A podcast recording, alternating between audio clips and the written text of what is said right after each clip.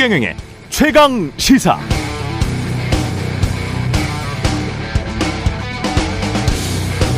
네, 어떤 신문사에 논설위원이 칼럼을 썼습니다. 재건축 규제가 과도하니까 규제를 다 풀라고.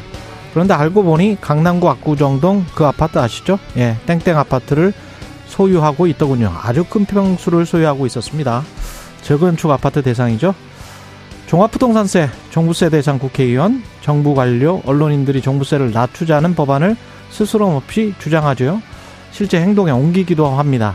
실제로 재건축 규제가 종부세가 너무나 과도해서 완화하거나 폐지해야 했던 것인지 또는 우리 사회 소수 기득권의 일원인 그들의 이익을 지키기 위해서 그런 행정, 입법, 언론 활동을 하고 있는 것인지 국민들은 알 수가 없습니다. 그러나 국민들은 의심할 수밖에 없습니다. 위선자들이 아닌가, 한국은 소수 기득권의 나라가 아닌가. 그래서 이해 상충이 될 것 같으면 피하는 것이 최선입니다. 오얏나무 밑에서 각근을 맬 필요는 없습니다. 가상화폐에 거액을 투자하면서 가상화폐 과세 유예 법안을 주장했다. 공동 발의했다. 그럼 국민들은 당연히 의심할 수밖에 없습니다. 당시 과, 가상화폐 과세 유예 주장은 정부도 여야 국회의원들도 다수 했지만 그래서 더욱 관련 법안에 이름을 올릴 필요가 없었습니다. 김남국 의원이 참여 안 했어도 과세는 유예됐을 겁니다. 그러나 하고 나서 60억 코인 이런 일이 불거지면 민주당 김남국 본인의 이익 때문에 법안 공동 발의에 참여한 것이 아닌가 국민들은 의심할 수밖에 없습니다. 위선적으로 보입니다. 국민들은 공무원, 국회의원, 사회 기득권 세력의 위선을 싫어합니다. 네, 안녕하십니까. 5월 8일 세상에 이익이 되는 방송 최경련의 최강시사 출발합니다. 저는 KBS 최경련 기자고요. 최경련의 최강시사 유튜브에서도 실시간 방송합니다. 문자 참여는 짧은 문자 50원, 기본차 100원이 드는 샵 9730 콩어플 무료고요. KBS 일라디오 채널 정치, 경제, 사회문화 등 다양한 명품 콘텐츠 준비되어 있습니다. 구독과 좋아요, 댓글 많이 부탁드리고요. 오늘 최강시사 한일, 한일 정상회담 관련해서 국민의힘 송일정원, 박영선 전 중기부 장관 그리고 최정권 전 외교부 차관 나옵니다.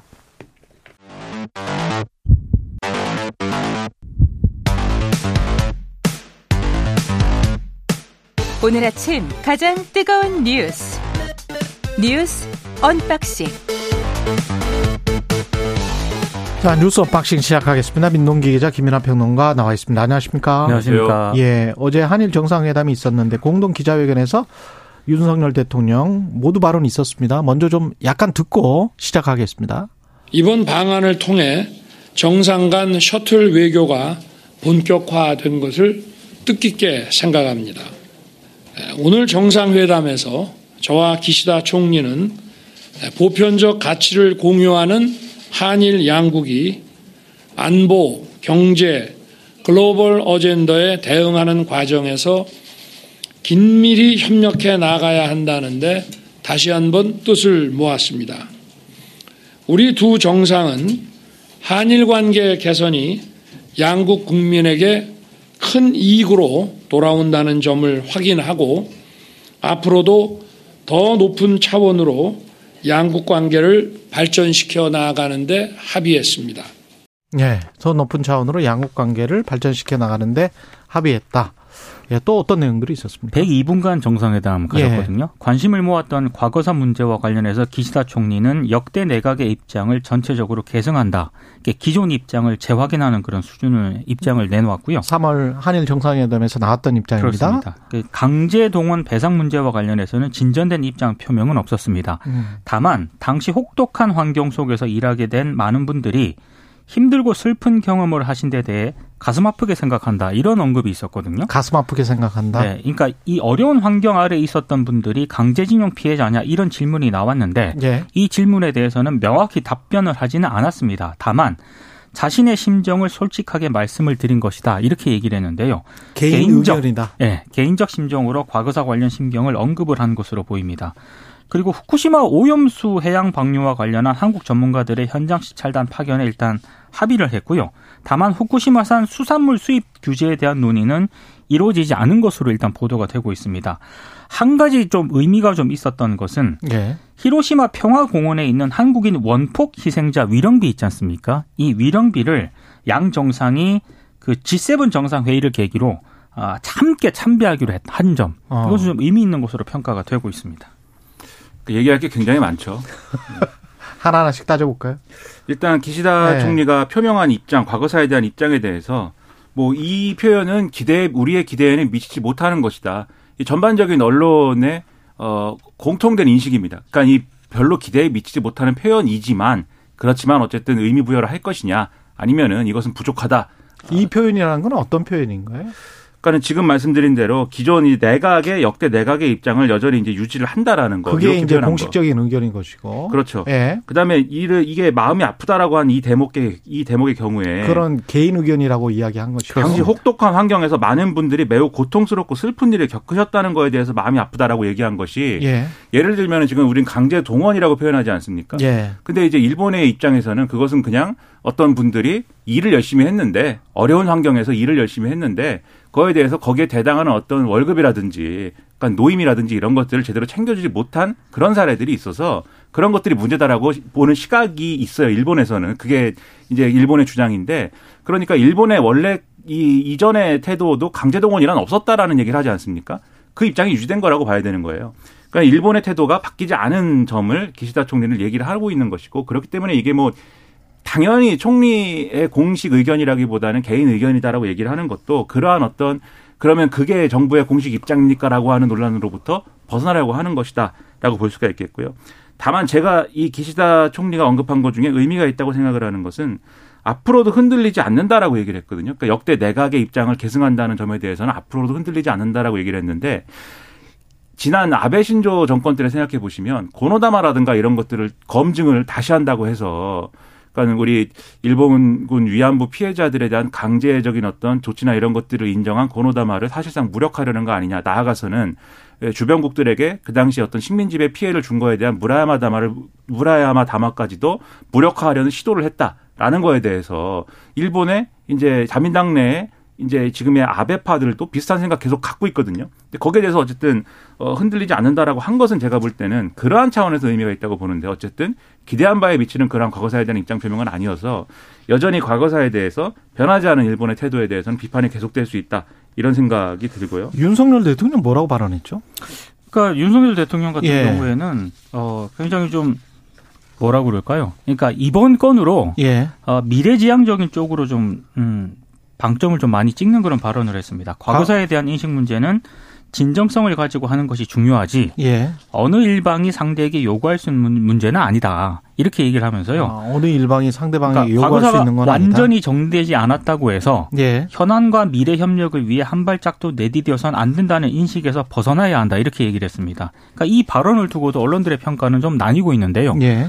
그러니까 뭐 일본 언론 같은 경우에는 사설 등에서 어, 혹은 뭐 이제 뭐 분석 기사 등을 통해서 어 대통령 윤석열 대통령에게 뭐 이렇게 어, 한일 관계에 대한 어떤 그런 용서의 뭐 권한을 누가 줬느냐 이렇게 좀 강하게 좀 비판하는 쪽도 있고요. 예. 좀 미래지향적인 방점을 두고 있는 그런 신문은 좀 긍정적으로 평가하는 언론들도 있습니다. 예. 그러니까는 뭐 민주당이 그런 주장을 하죠. 과거사에 대한 이제 어떤 어, 청산 권한을 누가 줬느냐 뭐 이렇게 얘기를 하는 건데 그러니까 윤석열 대통령이 계속 이 언급하는 어떤 개념 중에 과거사에 대한 해결 없이는 일본하고 아무것도 해서는 안 된다라는 개념으로부터 벗어나야 된다. 이 얘기를 강조를 하지 않습니까, 대통령? 근데 그거는 진짜 이분법적 사고 아니에요? 그러니까 일본이랑 지금 우리가 아무것도 안 하고 있었던 것도 아니고 그렇죠. 65년에 국교가 제대로 정상화된 다음에 많은 경제협력을 해왔고 지금도 마찬가지였었던 거 아닙니까? 거기에서 앞으로 미래에 조금 더 나가려면 일본이 과거에 했던 수출 규제랄지 뭐 이런 것들 화이트리스트 지금 뭐 하고 있다고는 하지만 그거 그 이야기도 잠깐 하죠. 그러니까 그 현안들이랄지 그다음에 과거의 앙금과 관련해서 독일이나 다른 나라들이 했었던 것처럼 그런 것들을 제대로 안 하니까 그런 것들 좀 해야 되지 않겠느냐. 그리고 또, 또 다른 현안이 있었잖아요. 강제동원 배상 같은 경우. 강제동원 예. 얘기하기, 그, 그것도 얘기해야겠지만. 예. 조금 일본 정부가 좀 이중적이다라고 느낀 게요. 그 우리 언론에서는 이 부분 많이 언급이 안 됐는데 기시다 총리가 한일 정상회담 끝나고 나서 음. 일본 기자들을 대상으로 브리핑을 했거든요. 예. 그러니까 일본 정부 고위 관계자가 직접 브리핑을 한 내용입니다. 여기서 뭐라고 그랬냐면 독도 문제에 대해서 언급을 했다. 예. 이렇게 이제 시사를 한 겁니다. 음. 그러니까 한국 국회의원의 이른바 그 독도 상륙에 대한 논의가 있었느냐. 일본 기자들이 이렇게 질문을 한 거예요. 이번 회담에서 이번 회담 예. 끝나고 일본 정부 고위 관계자가 일본 기자들을 대상으로 브리핑을 했는데 이 질문에 대해서 다양한 양국 현안에 대해서는 각각의 입장에서 서로 발언을 했다. 이렇게 다, 답을 했거든요. 독도. 독, 그러니까 독도 문제에 대해서 일본의 주장을 펼쳤다라고 시사할 수 있는 그런 대목이고요. 초계기도 초계기 문제도 일단 나왔습니다. 그러니까 초계기 레이더 갈등 사건과 관련해서도 일본 정부 고위 관계자가 일본 기자들에게 레이더 조사에 대한 얘기도 있었다. 여러 현안에 대해서 이번에 각자 각각의 입장에서 서로 얘기했다. 이렇게 얘기를 한 겁니다. 이게 무슨 과거 문제예요? 다 그러니까 현재 문제지. 이거는 현안 네. 문제고 이 일본 고위 정부 고위 관계자 발언에 따르면은 우리는 윤석열 대통령에게 일본 입장을 충분히 이 사건과 관련해서도 얘기를 했다는 거 아니겠습니까? 그렇죠. 물론 이제 이거에 대한 윤 대통령의 발언은 소개는 안 되긴 했습니다만 네. 어찌됐든 일본 정부 고위 관계자가 이건 분명하게 얘기를 했기 때문에 일본 기자들 앞에서 음. 조금 우리 대통령의 발언과는 조금 맥락이 좀 다른 것 같습니다. 그러니까 일본도 국내 정치적 문제에 대해서 계속해서 이제 고려를 하는 거죠. 수차례 말씀드렸는데 독도 문제하고 독도 영유권 문제하고 그다음에 초계기 갈등 사안이라는 거는 일본의 예를 들면 산케이 등의 극우적인 어떤 신문들 그리고 자민당 내에 이제 극우 파벌들이 계속해서 기시다 총리한테 그 문제에 대해서 한국에 할 말을 못 하냐. 이게 기시다 총리가 그렇죠. 물른 뭐 너무 물렀다. 예. 이걸 계속 공격을 하고 있는 그런 상황입니다. 그러니까 기자들이 이번에 일본 기자들이 물어본 것도 민주당의 전영기 의원이 어쨌든 같지 않습니까? 독도에 대해서 그런 일들이 있었기 때문에 그걸 상륙이라고 했더라고요. 네, 그렇죠. 상륙. 네. 그렇죠. 자기들은 그게 자기들 땅이라고 주장을 하니까. 그 독도에 그냥 방문한 거지 독도에 상륙을 한 거예요. 마치 군인들이 점령하려고 상륙한 것처럼 네. 국회의원이 한 명의 국회의원이 갔는데 그걸 상륙했다라는 표현도 참 웃겼습니다. 과한 표현이죠. 그건. 예. 그러니까는 그런 현안이 있으니까 거기에 대해서 할 말 했냐라고 물어보는 거예요 기자들이 일본 기자들이 아. 기사 총리가 일본의 입장을 한국 대통령한테 명확하게 얘기했냐 이렇게 물어보는 겁니다. 예. 그런데 거기에 대해서 기시다 총리가 이제 뭐 했다는 것도 아니고 안 했다는 것도, 것도 아닌 무슨 애매모호한 답변을 지금 하고 있는 거죠. 그래서 일본 정부 고위 관계자가 이제 브리핑을 그렇죠. 그렇게 얘기한 아마 거죠. 그 고위 총리는, 관계자는 총리는 이야기 안 하고 그 고위 관계자는 아마 관방 장관이나 관방 맞습니다. 부장관이나 뭐 이럴 건데 음. 그래서 그런 식으로 언론 플레이를 거기도 하고 있는 건데 중요한 거는 어쨌든 그러한 입장에서도 별로 이 양보할 의지도 없고 양보라고 표현해서도 안 되는 거지만 후퇴할 의지가 없는 거죠. 기시다 총리, 기시다 내각의 입장은 그런 점들을 직시해야 될 필요가 있고, 그러니까 일본하고 과거사가 해결되지 않으면 아무것도 해서는 안 된다는 게 아니고 그 말씀을 드리는 게 아니라 우리 대통령으로서는 그러한 어떤 발언보다는 과거사는 과거사대로 계속해서 양극 간의 입장차를 잡혀가고 앞으로 계속 장기적으로 해결해 나가되 지금 당장 벌어져 있는 그렇죠, 눈앞의 현안을 그렇죠. 해결합시다. 그렇죠. 발등에 떨어진 불부터 끕시다. 그런 차원에서 하는 겁니다. 이렇게 설명하는 게 훨씬 나은데 네. 어떤 극단적인 견해를 자꾸 반론하는 방식으로 이 정부 입장을 설명하는 방식도 사실 국민들 입장에서는 정치적으로 좀 지친다 이 말씀을 드리고 싶었던 그리고 겁니다. 후쿠시마 오염수 관련해서 한국 전문가 시찰단을 파견 시찰단이네요. 네. 그래서 이게 지금 어느 정도 한계가 있는 것 아니냐라는 지적도 나오고 있는데요. 방금 말씀하신 것처럼 검증단이 아니라 예. 시찰단 성격이기 때문에 파견을 통해서 얻을 정보가 제한적일 것이다. 이런 전망이 나오고 있고요. 그리고 지금 IAEA 같은 경우 국제 원자력 기구 같은 경우에는 계속해서 테스크포스를 운영을 하고 있거든요. 그렇죠. 그리고 한국을 포함해서 모두 11개국 출신의 전문가 11명으로 이루어진 TF가 일본을 정기적으로 방문하고 보고서를 발표를 하고 있는데 지금까지 보고서 낸 거에 비춰봤을 때 방류에 큰 문제가 없다는 결론이 나올 가능성이 굉장히 크다는 전망이 많습니다. IAEA도? 예. 예. 그랬을 경우에 우리 전문가의 검증단이 아닌 시찰단 성격이 가지고 있는 한계를 감안했을 때 이게 얼마, 어느 정도로 이게 객관적인 어떤 조사가 가능하겠느냐. 알리바이만 만들어 주는 거 아니야? 뭐 그런 우려도 나오고 있습니다. 그러니까는 실질적으로 우리한테 예를 들면 시료를 제공한다거나 예. 그렇게 해서 검증을 뭐라도 할 수 있게 해주면 그래도 그것은 의미가 있을 텐데 좀 우려하는 것은 지금 말씀하신 대로 그러니까 일본이 그냥 쭉 브리핑을 하는 거예요. 도쿄전력하고 일본 정부하고 나와서 우리 이렇게 하고 있습니다. 쭉 브리핑하는 것이고 우리는 뭐 안전하겠군요. 이렇게 말하고 끝나는 것이 아니냐. 그러면 안 되는 거 아니냐. 그 오히려 이제 이 오염수 방류에 대해서 지금 말씀하신 대로 명분만 부여하는 역할을 하는 거 아니냐 우려가 있기 때문에 그 우려를 해소할 수 있는 어떤 방안들에 대해서 설명을 해주는 것이 필요하다고 생각합니다. 예. 그리고 워싱턴 선언과 관련해서 대통령은 일본의 참여를 배제하지 않는다라고 이야기를 했는데 또 대통령실은 뭐 그게 아니다? 뭐 그렇게 일단 또 네. 뭐 입장을 내긴 했는데요. 네. 어찌됐든 윤석열 대통령이 한미 간 워싱턴 선언으로 신설된 핵, 핵 협의 그룹 있지 않습니까? NCG. NCG. 네. 이거와 관련해서는 먼저 그 한미 간 워싱턴 선언이 궤도에 오르고 예. 그리고 일본도 미국과의 관계에서 준비가 되면 언제든지 같이 협력할 수 있는 문제다라고 언급을 했거든요.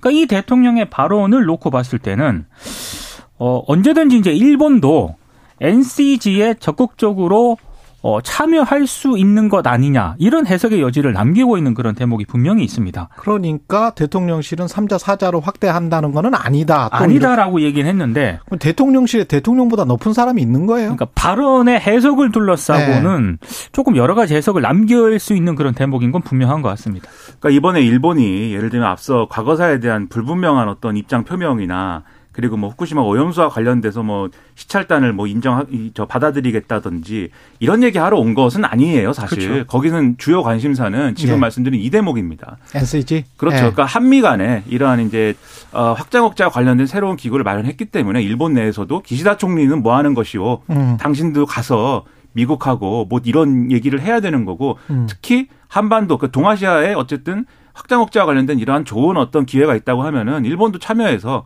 거기서 일본의 목소리를 내야 될 거 아니야. 이 이제 지적이 있었거든요. 오케이.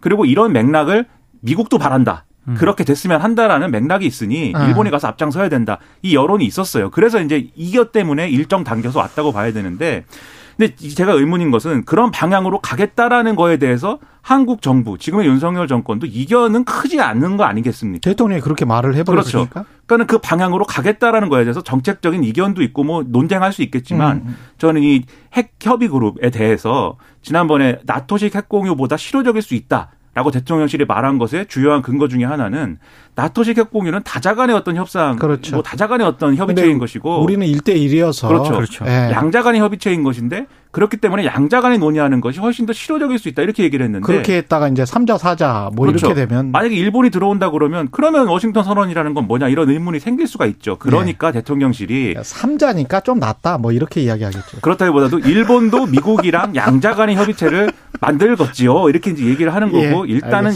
야, 한미 양자 간의 협의체를 예. 강화한다는 얘기를 그래서 하고 있다. 이렇게 이따 3부에서 최종권 연, 연세대 교수 전 외교부 차관과 이슈 오도도까지 쭉뭐쭉 물고 갑니다. 그래서 자세히 들어보시면 될 것 같고요. 그 오프닝에서도 언급했습니다만 60억 코인, 60억 60억은 아니고 몇 억밖에 안 된다?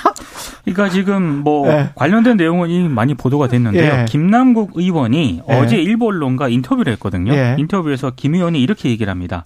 자신이 보유했던 이른바 코인을 다른 거래소 지갑으로 이체를 했다. 예. 그리고 이체한 코인으로 산 다른 코인 가격이 폭락을 해서 지금은 60억이 아니고 몇 억밖에 없다. 이런 내용을 오늘 공개하려고 계좌 정리를 하고 있다. 이렇게 답을 했습니다. 아, 김남국 의원 같은 경우는 지난 4월 2020년 4월 총선 이후 한한세 차례 재산 신고를 했는데 가상자산 부분은 신고를 안 했거든요. 물론 공직자윤리법에 가상자산에 대한 신고 규정은 없지만 여러 가지 논란을 좀 불러일으키고 있고요.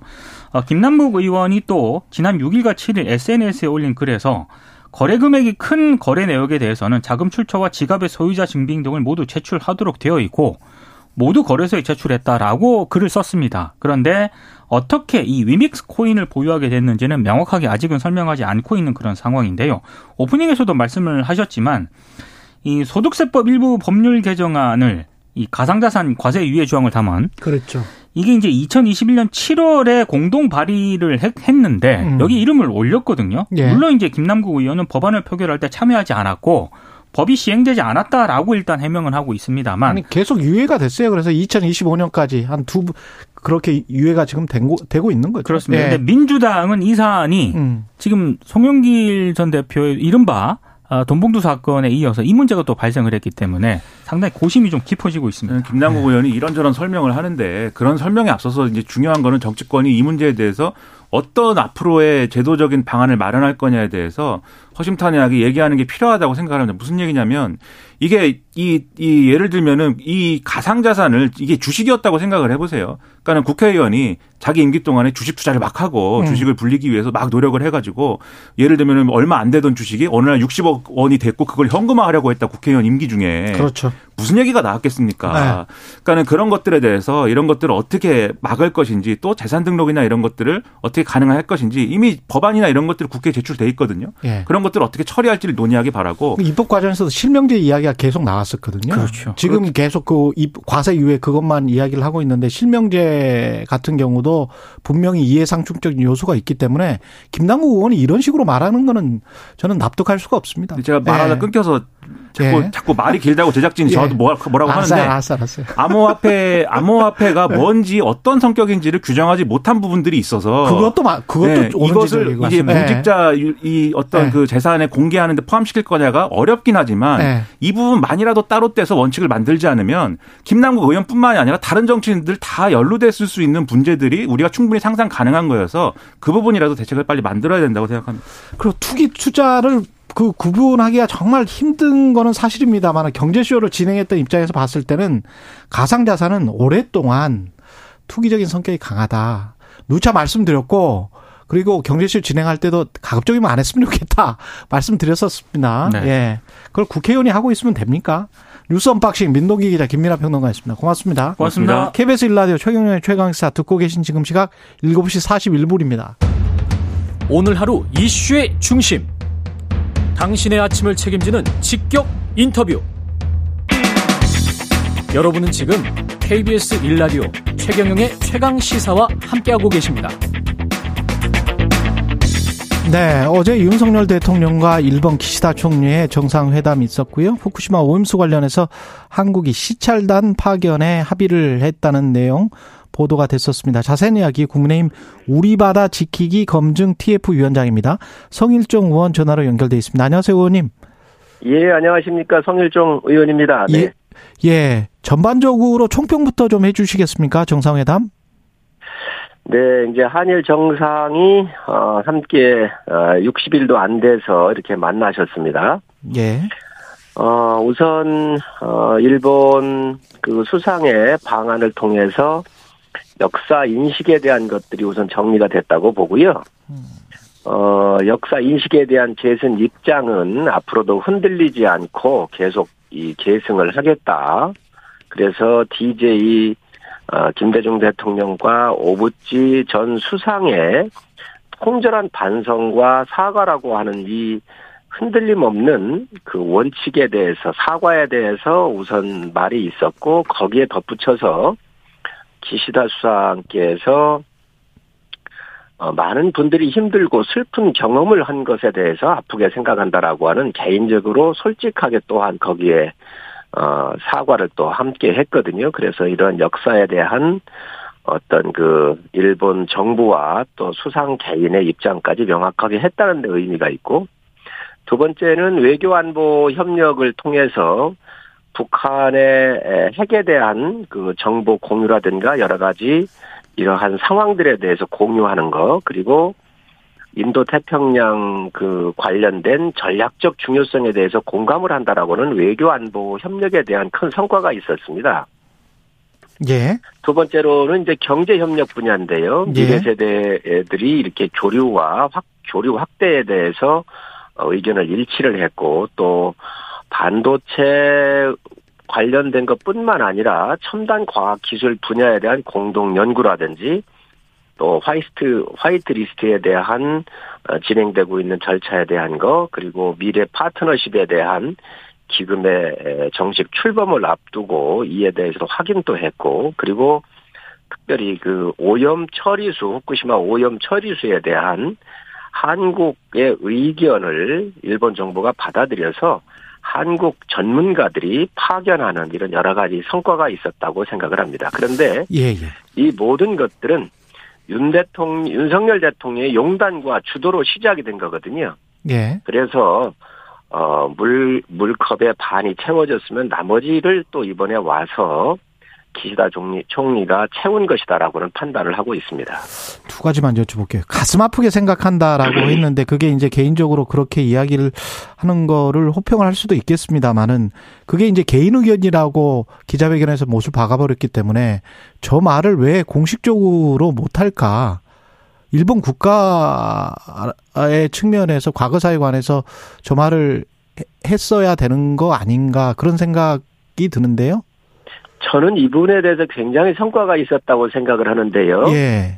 어, 김대중 오부지 선언을 통해 가지고 통절한 반성과 사과를 하지 않았습니까? 일본 그, 정부 차원에서. 그때는 공식적이었고요. 그렇습니다. 예. 그게 일본 정부의 공식적인 입장이었고 예. 일본이 약 한 50여 차례 이상을 사과를 해왔거든요. 음. 그래서 이번에 보면 두 가지로 봐야 되는데 역사 인식에 대한 계승 입장은 앞으로도 흔들리지 않겠다. 음. DJ 오부치 선언 같은 미래로 가기 위해서 예. 그동안 과거에 있었던 어, 아픈 역사에 대해서 통절한 반성과 사과를 이미 한 것을 계승을 하겠다는 거거든요. 예. 여기에 플러스 또, 어, 그 힘들고 많은 분들이 힘들고 슬픈 경험을 한 것에 대해서 가슴 아프게 생각한다라고 한 일본 수상의 이 부분에 대해서도 개인적으로도 충분히 솔직하게 표현을 한 겁니다. 음. 그래서 정부의 입장도 함께 계승을 하면서 앞으로도 변하지 않고 흔들리지 않고 사과를 하는 것에 대해서 유효하고 예. 또 여기에 일본 수상으로서 개인적으로도 보더라도 그동안 힘들고 어려운 분들 괴롭힘 당하셨던 분들에 대한 또 수상 개인의 솔직한 마음이 표현이 됐기 때문에 예. 그 어느 때보다도 과거 역사 인식에 대한 우리 국민에 대한 사과가 있었다라고 생각을 합니다. 근데 그 더불어민주당이 누가 윤석열 대통령의 강제 동원을 위안부 문제를 우리의 아픔을 퉁치고 넘어갈 자격을 주었나 누가 용서할 자격을 주었나 이렇게 이제 야당 쪽에서는 비판을 하는데 제가 그냥 일반 국민 입장에서 봤을 때는 어떤 느낌이냐면요. 화장실에 갔는데 그 나왔는데 좀 찜찜한 느낌이 있지 않습니까? 뭐 그런 느낌이 좀 드는 거예요. 아니, 예. 그러면 예. DJ 예. 김대중 대통령한테는 예. 그러면은 DJ 오부지 선언 같은 경우 과거사에 대해서 미래로 가는 권한을 누가 주었습니까? 아, 그렇게 어느 국민이 통치고 줬습니까? 아. DJ 김대중 대통령과 오부지 선언에 대해서 흔들림 없이 예. 이 계승하겠다는 것을 명시를 했잖아요. 역사가 하루아침에 이루어지나요? 옛날부터 내려오지. 그래서 DJ 김대중 대통령과 오부지 선언에 대해서 승계하겠다라고 하는 걸 명확하게 했고 거기에 플러스 일본 수상의 개인으로도 정말 안 되고 슬픈 역사고 가슴 아프게 생각한다라고 해서 저 더 진일보를 했는데 음. 민주당에서 이렇게 어 논평 내기를 어떤 누가 용서할 자격을 주었냐 그랬는데 그렇다고 한다면 우리 DJ 오부지 선언을 부정하는 겁니다. 역사는 다 함께 이어져 오고 한 시대를 끊어낼 수가 없는 것이 역사잖아요. 예. 그렇습니다. 그래서 이런 부분을 아마 야당이니까 그렇게 냈겠지만 정치적인 이득을 위해서 냈겠지만 분명하게 국민들께 다 아실 거라고 생각을 합니다. 예. 과거에 일본 정부가 사과하고 통절한 반성과 사과했었던 것에 대해서 한 거에 대해서 흔들림 없이 자기들이 이어가겠다라고는 이야기를 했고 여기에 일본 수상에 또 어, 솔직한 그러한 반성이 있었다고 생각을 합니다. 그리고 오염수 같은 경우는 우리가 시찰이라는 이 단어는 뭐 사찰이거나 검증이거나 이런 어떤 뭐 그런 종류의 것이 아닌 아닌 겁니까? 시찰 답이라는 검증은 게? 검증은 이미 우리 정부가 참여해서 하고 있습니다. 아. 국제 원자력 기구인 IAEA는 국제 원자력 기구잖아요. 예. 국제 기구입니다. 거기에 우리나라 김홍석 박사가 참여를 해서 이미 함께 공동으로 하고 있는 거예요. 예. 그러면 국제 기구를 우리가 분담금도 내고 어 국제 기구를 그럼 우리가 부정하겠다는 겁니까? 그래서 이번에 이 후쿠시마 원전 오염 처리수에 관련된 것도 1차적으로 IAEA 여기에는 미국, 카나다, 프랑스 다 들어가 있습니다. 예. 여기에 한국도 참여를 하고 있는데 이거 플러스 이중적으로 검증을 해주겠다는 거잖아요. 가서 볼 수 있도록 해주고 문제가 있으면 제기하겠지요.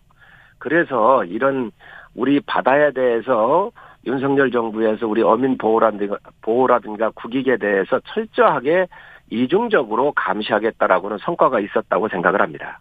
이중적으로 검증을 하겠다는 건가요? 아니면 시찰이라는 그 단어가 시찰이라, 시찰이라고 하는 것은 검증한 거를 가서 다시 현장을 보고 자료는 이미 다 나오니까 공유하는 거 아니겠습니까? 어. 그로부터 문제가 있으면 가가지고 우리가 더 문제 제기를 할 수 있는 공식적인 루트가 열렸다고 생각을 합니다. 만약에 그게 문제가 있으면 방류를 못하게 막을 수도 있는 겁니까? 아니면은 일각에서 지금 우려하는 것처럼 그냥 방류를 사실상 해주게 하는 절차적인 알리바이를 우리가 주고 있는 거 아닌가요?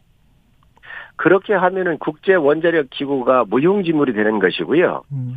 또이 후쿠시마 오염 방류수가 예. 바로 예. 저희 나라 오지 않습니다. 해류의 흐름상 괌 태평양을 지나가지고 어 캘리포니아 쪽으로 갔다가 다시 되돌아오잖아요. 예.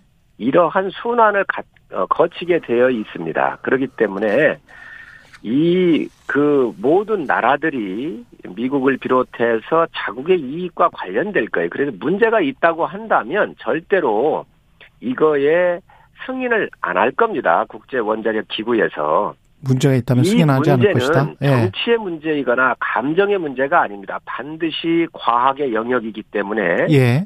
전 세계의 과학자들이 함께 검증을 하고 있고 그에 대해서 대한민국 정부가 이중적으로 현장에 가서 볼 수 있는 것까지 이번에 이끌어낸 것이지요. 근데 방류만이 해결책인가 다른 방법은 없는가? 일본 국내에서 해결할 수 있는 거는 아닌가? 그럴 때 국제사회가 좀 도와줄 수는 없는 것인가 뭐 이런 생각도 들긴 하거든요. 꼭 방류라는 그 원칙을 일본이 정해놓고 거기에 관련해서 어, 한국을 포함한 국제사회가 마치 그냥 허가를 해주는 것처럼 지금 그런 식으로 지금 어, 몰리니까 좀 이상한 거죠. 이 문제 이게 너무 양이 많기 때문에 예. 양이 적을 때에 육상에서 처리할 수도 있겠지요. 예, 예. 근데 이게 엄청난 양이 지금 계속 나오고 있는 거 아니겠어요? 쌓이고 있는 거 아니겠어요? 음. 그래서 지금 알푸스라고 하는 예. 다핵종 처리 기구를 만들었습니다. 그랬죠. 예. 그래서 이 여기에서는 핵종들을 다 걸러내잖아요. 예. 그리고 이게 나가는데 이게 국제법적으로나 기준치를 넘었는지를 과학자들이 다 검증을 했고 음. 문재인 정부 시절에도 이 알프스에 대해서는 이 신뢰성에 대해서 믿을 만하다고 문재인 정부에서도 발표를 했던 겁니다. 네. 이 과학의 영역을 정치의 영역으로 끌어들이는 것은 대한민국 국격에 맞지를 않습니다. 알겠습니다. 한 지금 문명 국가 아닙니까 대한민국이 그리고 과학적으로 보더라도 예. 세계 10위권에 들어가 있는 과학의 문명국인데 예. 우리가 이러한 알프스 같은 장치를 통해서 다핵종을 다 처리를 하고 예. 또 그것들에 대해서 IAEA와 또 관련돼 있는 주변국들이 다 참여를 해서 이거를 인정을 하는데 대한민국만 이걸 인정을 않는다고 한다면 과학의 기준으로 논리적으로 이해하고 서로 협력하고 하는 이런 국제사회에서 저희가 있을 수 없는 일입니다. 그렇기 때문에 이건 과학의 영역이기 때문에 음. 야당이나 또 이에 반대하신 국민들께서도 저는 이해할 필요가 있다고 생각합니다. 한 30, 이 부분에 대해서는 예. 문재인 정부에서도 다 이해했던 부분들이에요. 30초 남았는데 오늘 당 윤리위에서 최고 두 최고위원에 대한 징계가 내려집니까? 그리고 수위나 어떻게 생각하세요? 어, 저희 윤리는 아주 독립적인 기구입니다. 예. 어, 이양희 위원장 계실 때도 국민들께서 보셨겠지만, 예, 그래서 예. 어느 의원들도 여기에 뭐 의견 낼 수 있는 상황은 아니고요. 예, 예. 한번 지켜보시지요. 윤리위원들께서 새로 구성을 하셨고, 예. 또 이 당사자들이 계신데 예. 이런 부분들이 지켜보자. 어, 예. 어떤 결과가 나올지는 한번 지켜보는 게 좋겠습니다. 예. 국민의힘 송일정 의원이었습니다. 고맙습니다, 의원님. 네, 감사합니다.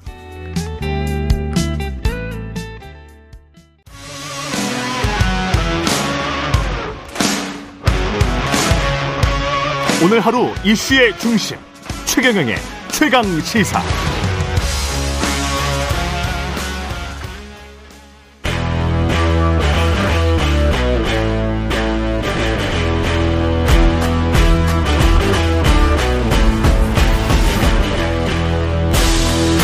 네, 한 주의 시작 여의도 정치를 깊이 있고 날카롭게 들여다보는 시간 정치몬데이 오늘은 박영선 전 중소벤처기업부 장관과 함께 하겠습니다. 안녕하세요.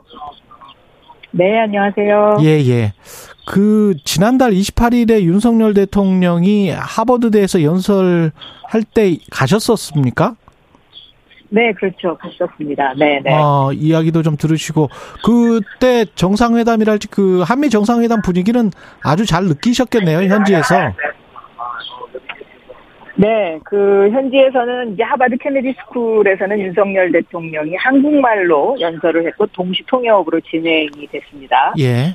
어, 현직 대통령의 그 하버드 케네디 스쿨 연설이었기 때문에 학생들의 주목도도 상당히 높았고요. 예. 어, 그리고 연설이 끝난 다음에 그 하버드대 석자 교수인 조셉 나이께서 그 예. 그 질문을 그, 그 전에 있었던 워싱턴 선언에 대한 해설을 곁들일 수, 드릴 수 있도록 이렇게 길을 열어주는 질문을 하면서도 핵심을 찌르는 굉장히 날카로운 질문을 했었는데, 예.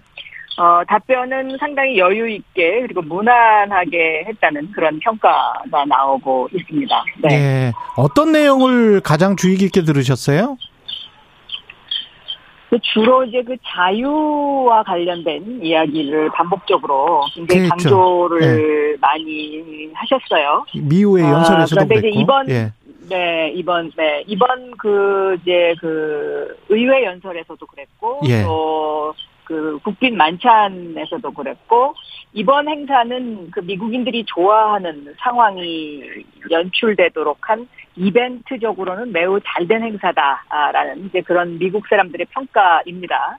예. 아, 그러나 어, 컨텐츠 면에서는 과연 이제 이것이 에, 한, 한국과 미국의 입장에서는 어, 과연 어, 어땠느냐 에 대해서는 어, 좀 설왕설래한 그런 평가들이 오가고 있습니다. 예. 어, 예를 들면 케네디 스쿨의 석좌 교수이고 또 빌 클린턴 행정부 시절에 미 국방부 차관보를 했던 어, 그레이엄 앨리슨 같은 이제 교수는 예. 그 Foreign Policy라는 그 잡지에다가 예. 아 이번 그 한미 정상회담은 미국의 승리다 라는 이제 이런 평가를 했는데요. 미국의 승리다. 어, 미국 미국의 승리다. 바이든이 아주 잘했다. 이제 아. 그런 평가를 했는데 그런 평가가 나올 수밖에 없는 상황이긴 합니다. 왜냐하면 예. 지금 미국에서는 확실하게 미국을 절대적으로 지지하는 우군이 필요한 그런 상황이거든요. 음.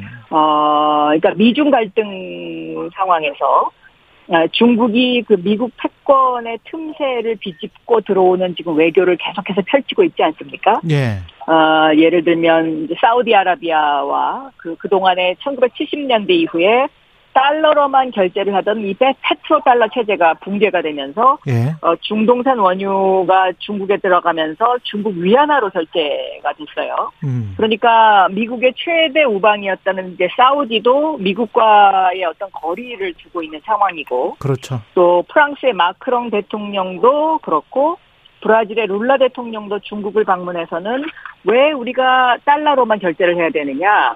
어, 그러면서 중국하고 위안화를 결제할 수 있는 지급 시스템에 합의를 했습니다. 예. 또 독일도 요새는 말을 잘 안 듣고 있어요. 미국 말을. 예. 어, 그런데 또 최근에는 그 미국의 최우방이었던 영국의 외무장관이 이런 이야기를 했어요. 어, 중국을 고립화시키는 정책, 어, 우리 영국은 반대한다. 그랬죠. 영국의 국익에 맞지 않다. 이제 이런 이야기를 한 이런 상황에서 네. 한국 대통령의 국빈 방문에서 어, 윤석열 대통령이 American Pie를 부르면서 어, 분위기를 고조시키고 미국의 손을 확실하게 들어준 어, 그런 어떤 어, 사례를 남겼기 때문에 어, 미국의 그 평론의 입장에서는 이것은 확실한 미국의 승리다라고 음. 그렇게 이야기를 하죠. 미국 입장에서는 미국의 승리인데 우리 입장에서는 그러면 한국 입장에서는 손해입니까? 승리입니까? 어떻게 보십니까? 한국 입장에서는요. 예. 그 예를 들어서 이 핵 핵무기 확산과 관련된 뭐 이런 어떤 여러 가지 그 문제 또 확장 억제와 관련된 부분 이런 것들에 관해서는 어, 그 상설 협의체를 만들기로 하지 않았습니까? 이, 그랬죠. 근데 이것이 어떤 새로운, 어, 그니까 반, 반보 정도 나간 어, 새로운 변화이긴 합니다만은, 음, 예. 이 경제적 문제와 관련했을 때, 칩법, 그러니까 반도체나 전기자동차와 관련해서는 실질적인 성과가 없었습니다. 음. 아, 그래서 지금 우리나라 기업들이 이것을 노골적으로 어떤 불만을 표현하지는 못하고 있지만 예. 여기에 대해서 아마 상당히 한국 기업들이 기대를 했었을 거다. 뭔가 진전이 있기를 바라는. 어, 그러나 이제 여기에 대해서 전혀 언급이 없었기 때문에 이 부분에, 이 부분에 있어서 앞으로 이것이 그 어떤 그, 어, 한국 경제가 어떻게 될 것이냐 하는 부분에 대해서는 어, 우려의 시각도 상당히 있습니다. 음. 어, 그럴 수밖에 없는 것이 예. 이 미국의 그 취법이요. 반도체가 장치 산업이지 않습니까? 그렇죠. 아, 그런데 지금 어, 반도체 사이클이 에, 다운 사이클로 들어가고 있는데 이럴 때 이제 이 제조 장비를 업그레이드를 하지 못하고 어, 이 시기를 놓쳐버리면 어, 우리 우리나라의 어떤 그 반도체 칩을 파는 입장에서 봤을 때는 설비 확충이 제대로 안 됐을 때는 철진한 제품을 팔아야 되는 이런 악순환의 고리가 시작이 되기 시작하면 예. 그러면 어 이렇게 미국이 거, 어, 걸었던 중국 설비 투자의 제동을 거는 이러한 것들이 한국 경제에 앞으로 상당히 영향이 있을 것이다. 이렇게 보는 어, 시각들이 상당히 많습니다. 네. 그렇군요. 우리 입장에서는 뭐 확실하게 구체적으로 얻은 게 없는 거네요. 그러면 경제적인 쪽으로 보면 보인다라는 이제 그런 이제 그 이야기들이 이제 나오기 시작하는데요. 예. 그 삼성 이재용 회장 같은 경우에는 이번에 한미 정상 회담을 계기로 해서 미국에 방 미국 방문을 해서 좀 길게 미국을 돌아보고 어 그렇게 일정을 그렇게 짜고 음. 예. 어 결론적으로는 앞으로 바이오에 중점을 두겠다라는 이제 이런 이제 발언을 했었는데요. 이것도 어떻게 보면 이 반도체가 현재 한국의 반도체가 겪고 있는 어, 어려움, 어, 이것을 바이오로 극복해 보겠다라는 음. 어떤 그런 의지로 해석이 됩니다. 그래서 예. 어, 최근에 어떤 그 한미 정상회담이 낳은 성과와 관련해서 어, 이런 발언도 무관하게 보이지는 않습니다. 네. 예. 한일 정상회담이 한국에서는 있었는데 한일 정상회담요. 근데 네. 이제 미국에서는 네. 또 이걸 어떤 시각으로 보고 있는지도 궁금합니다. 이 한일 행정, 어, 한일 정상회담은 이제 어찌, 어찌 보면 예. 어, 미국이 신냉전이라는 이제 미국과 중국 사이에 그 신냉전이라는 말을 만들어가면서까지 지금 초긴장 상태로 가는 상황에서 예. 어, 이것이 이제 그 한일 정상회담이 과연 그 셔틀 외교의 복원이라든가 또 어, 과거에 그 한국과 일본이 냉정하, 그러니까 아주 냉, 냉랭한 상태로 지속되던 어떤 그런 상황에서 뭔가 변화를 가져와야 된다는 어, 그런 어떤 반론 제기도 가능합니다만은, 예. 어, 미국이 원하는 방향으로 지금 두 나라가 어, 이것을 지금 맞춰주고 있는 상황이다라고 보는 시각이 더 우세합니다. 음. 어, 그러니까 미중, 미중 갈등으로 인해서 한국과 미국, 일본 이렇게 이제 3개국이 엮이고요. 예. 북한과 중국과 러시아 이렇게 이제 지금 서로 편이 만들어지는 이런 상황인데요. 예. 여기서 우리가 이제 좀 주의 깊게 봐야 될 한 부분이 어, 미국이 그 한미일 3국의 공조를 강화하면서도 예. 경제적인 부분, 특히 반도체와 관련된 부분에 있어서는 일본과 대만과 한국의 경쟁을 지금 유도를 하고 있습니다. 그렇죠. 그래서 어떻게 네. 보면 네. 이게 이제 충성 경쟁을 유도하고 있는 그런 상황이기 때문에 음. 우리가 이 부분을 어떻게 에, 어떤 시각으로 바라야, 바라봐야 되는지 이걸 아주 주의 깊게 그리고 면밀하게 봐야 됩니다. 예. 어, 일본 같은 경우는 이미 1985년도에 그 프라자 협정을 통해서 그 엔고, 그러니까 인위적인 엔고를 이제 그 미국이 그 당시에 프라자 협정을 통해서 유도하지 않았습니까? 그랬죠. 어, 그래서 한 번, 85년도에 한 번 아주 강하게, 세게 당한 바가 있기 때문에. 그랬죠. 사실 일본도 지금, 어, 미국과의 관계가 옛날처럼 그렇게 어, 아주 일본이 미국 말을 아주 잘 듣는 그런 상황은 아닙니다. 예.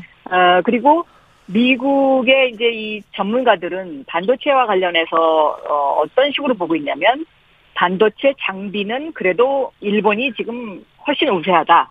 그렇죠. 그리고 시스템 반도체를 생산하는 것은 대만이 우세한데. 그렇죠. 한국은 메모리 산업에서 강점을 갖고 있지만 이것이 제조, 그러니까 매뉴팩처링 기능에서 우수한 것이지 그 나머지 부분에 있어서의 한국의 밸류를 앞으로 미래에 어떻게 봐야 되느냐에 대해서는 지금 비판적인 시각이 대두되고 있는 그런 상황이기 때문에 그렇죠. 어 저는 이번 한일 정상회담도 어 그냥 웃는 게 웃는 것이 아니다. 어, 어, 여기에서 지금 우리가 이집 배경을 철저하게 분석하고 어 우리가 어, 대한민국의 국익을 챙기고 그리고 한국의 경제가 어, 여기서 멈춰서는 안 된다. 저는 이렇게 보고 있습니다. 네. 그 메모리 반도체 부분 같은 경우는 미국이나 일본, 유럽 같은 쪽에서 계속 그 만들어 버리면 공급망이 해체되는 그렇습니다. 과정에서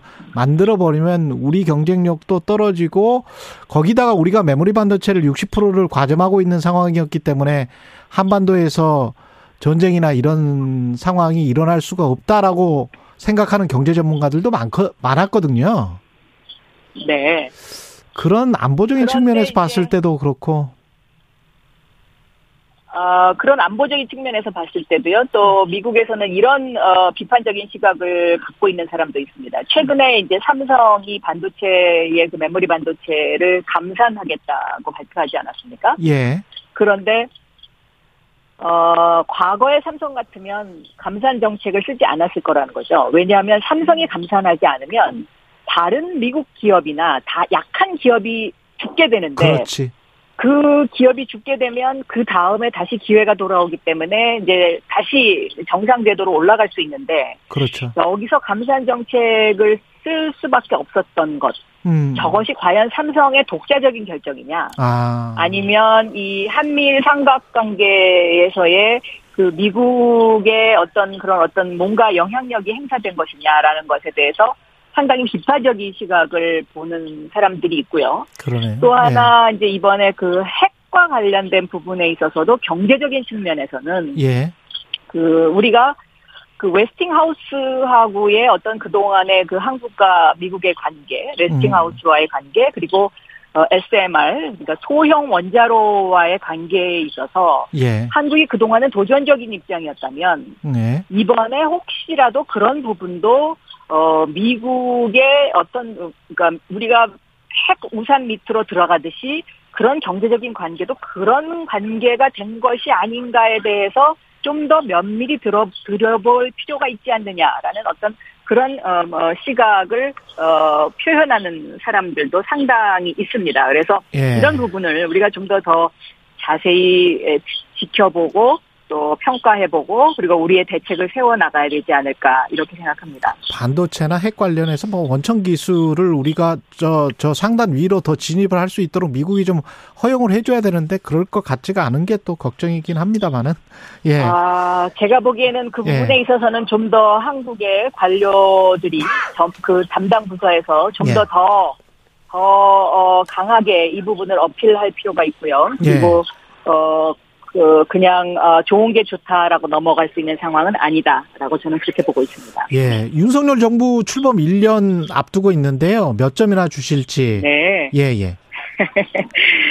뭐 점수를 매긴다기보다는요. 예. 음, 윤석열 대통령이 이런 말씀을 하셨더라고요. 장관들에게. 예. 어, 성과보다는 변화, 아, 어떤 변화가 있었는지 한번 어, 생각해보고 정리해봤으면 좋겠다. 뭐 이런 이야기를 국무회의에서 하셨던데요. 예. 어 그만큼 뭐 어, 지난 1년 동안 변화를 많이 추구했긴 합니다만은 거기에 국민들이 얼마나 공감을 했는지 그리고 그 변화가 다른 방향인지에 대해서는 어 그렇지 않다고 생각하시는 분들도 저는 많지 않나 이렇게 생각하고요. 또 자유를 외쳤지만 어, 민주는 퇴색한 것이 아닌가 어, 이런 생각을 하게 합니다. 네. 네. 조금만 더 구체적으로 말씀해 주실 수 있, 겠어요 그 뭐 잘한 것이랄지 못한 것이랄지 이런 거는 너무 아쉬웠다. 이런 거는 잘했다. 뭐 이런 것. 저는 어떤 그 뭐 터닝 포인트를 만들려고 굉장히 노력을 했던 거는 어, 시대가 변하고 있고 예. 이제 또챗 GPT의 세상이 왔고 예. 인공지능 예. 시대가 오고 이런 예. 변화가 있기 때문에 늘 변화에 대한 것은 저는 중요하다고 생각합니다. 예, 그렇죠. 그런데 이 변화를 선장 혼자서만 끌고 가려고 하는 것은 저는 굉장히 무리다라고 음, 보고 있습니다. 예. 예를 들면 어 1960년대에 존 F 케네디 대통령이 쿠바 위기를 맞았을 때 경험자들의 의견을 어, 진중하게 듣고 그 위기를 극복한 경험이 있는데요. 음. 어, 우리도 지금 이런 어떤 급변하는 상황 속에서 어, 대통령께서 외교나 역사 자문위원회 같은 것을 꾸려서 어, 국민들이 좀 더 많이 이해하고 그리고 공감하면서 이 배를 함께 끌고 가야지 선장이 혼자서 계속 그 그냥 어 이렇게 진두지를 하는데 어 그 모습이 국민적 공감대를 뒷받침되지 않으면 아 그것이 에, 저는 너무 좀 힘들어 보인다. 아 이런 네. 그래서 좀 그런 부분에 있어서는 좀 제가 보기에는 아, 이제는 대통령 되신 지 1년 되셨으니까, 여, 야당의 목소리도 듣고, 또 야, 여당, 여야가 함께 할 수 있는 건 함께 하는 이런 또 공통 분모를 찾아보는 그런 좀, 어, 폭넓은, 어, 포용적인 정책이 좀 필요하지 않나, 아, 저는 그렇게 생각합니다. 네. 1, 2분밖에 안 남았는데요. 그 민주당은 네. 어떻게 평가하십니까? 지난 1년? 민주당은 사실 지난 1년 동안 혁신하고 개혁했어야 되는데 음. 혁신과 개혁 이 미비했던 잃어버린 1년이었죠. 그래서 저는 민주당이 함정에 빠졌다고 봅니다. 네. 어, 그래서 이제 민주당은 어, 좀 모든 것을 다 털어내고 어, 미래를 향한 새로움을 채워야 되는 그런 어떤 어, 굉장히 어, 위기에 직면해 있다라고 생각하고 있습니다. 네. 예. 그 오늘 정치 몬데이 마지막 시간입니다. 네. 예. 청취자들께 좀 인사 말씀. 예.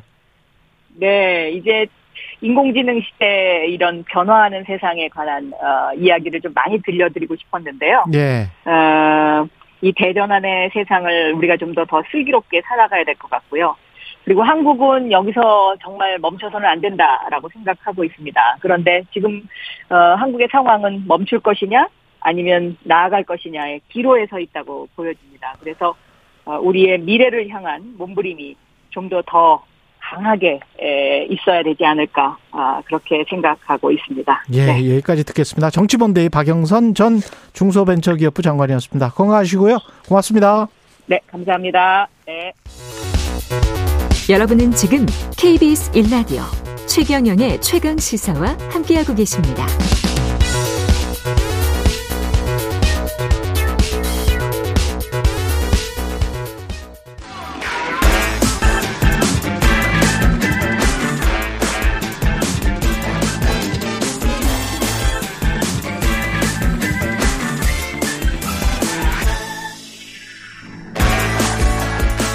네, 놓치기 아쉬운 한 번 더 뉴스. 오늘은 정은정 작가와 함께 하겠습니다. 안녕하십니까? 네, 안녕하세요. 예, 지난주에 비가 많이 왔었는데. 네 네. 네. 뭐 예. 반가운 비였습니까? 예, 정말 놓치기 아까운 단비 소식이었네요. 그렇죠. 예, 예, 어린이날 연휴에 비가 많이 와서 어린이들은 실망을 했겠지만 오랜 가뭄에 시달렸습니다. 그렇죠. 광주, 전남, 전북을 비롯해서 경남 일부 지역이 남부 지역이 굉장히 가뭄이 심했었는데요. 작년 11월 22일에 이 한 번 더 뉴스에서 이 가뭄 소식을 좀 전해드린 적이 있었습니다. 그렇습니다. 예. 근데 반년 만에 단비 소식을 전해드렸으니까 드리니까 참 흐뭇한데. 반년 만에 단비군요. 예, 이번에 예. 이 닷새간 비가 많이 내리면서 이 전남, 광 광주 전북 지역의 주요 식수원인 동복댐 그리고 주암댐 그리고 부안 용담 선짐댐의 저수율이 상승을 해서 가뭄 해갈에 큰 도움이 됐다라는 기쁜 소식입니다. 예. 아, 특히 섬 지역의 물 부족이 굉장히 심각했었거든요. 네. 이 완도군 같은 경우 는 굉장히 큰 지역인데 이 완도군의 넙도 지역 같은 경우에는 작년 5월부터 주 1회에서 2회 정도의 제한급수를 했다고 하니까 거의 음. 1년 만에 이번에 제한급수가 풀렸다고 합니다. 아, 그랬군요. 예, 그러니까 특히 예. 이제 섬 지역 주민들의 불편이 굉장히 컸고 특히 예. 이 본격적인 영농철 전에 비가 와서 굉장히 좋은데요. 예, 그래서 그 부분에 대해서는 좋지만 한편으로는 또 어느 정도 좀 피해도 있었고요. 네. 예. 우리가 뭐 코로나 기간에 방역 마스크 쓰고 다니면 굉장히 불편했잖아요. 근데 네.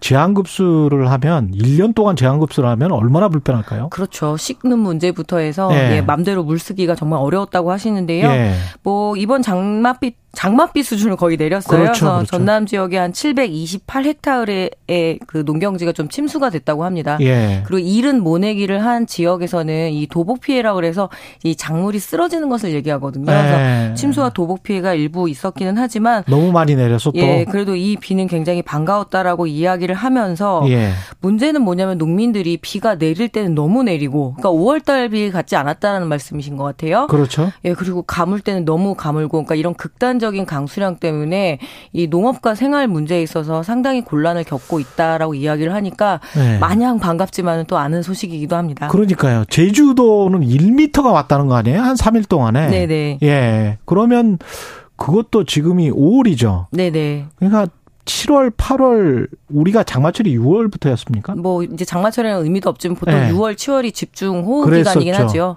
그런데 6월, 7월에 그렇게 집중적으로 내렸었던 기억이 있는데 지금은 완전히 패턴이 뭐 불규칙적인 거라고 봐야 되겠죠, 이게. 게다가 이번에 바람이 굉장히 많이 심하게 그렇죠, 불었습니다. 바람도 심했고. 그러면서 지금 이제 그 아카시 꽃이 한창 필 때거든요. 그래서 예. 굉장히 예. 중요한 아카시아? 예, 중요한 밀원 식물입니다. 그러면은 아. 예, 이 벌들도 상당한 혼란이 있기 때문에 또 양봉 농가는 또 정말 이렇게 뭐 부채 장수, 우산 장수처럼 예. 좀 비가 내려서 좋기도 하지만 또 한편으로는 이 현상 자체가 어, 지금 엘리뇨, 특히 슈퍼 엘리뇨 현상을 세계 기상 그 협회라고 해야 되죠. 예. 이쪽에서도 예측을 하고 또 우리나라에서도 얘기를 하는데 특히 슈퍼 엘리뇨 현상이 오게 되면은 음. 5월 7월부터 이렇게 발생을 하고 아주 집중적인 그 홍수 문제가 굉장히 지금 우려스럽다라고 이야기를 하고 있거든요. 하면. 예.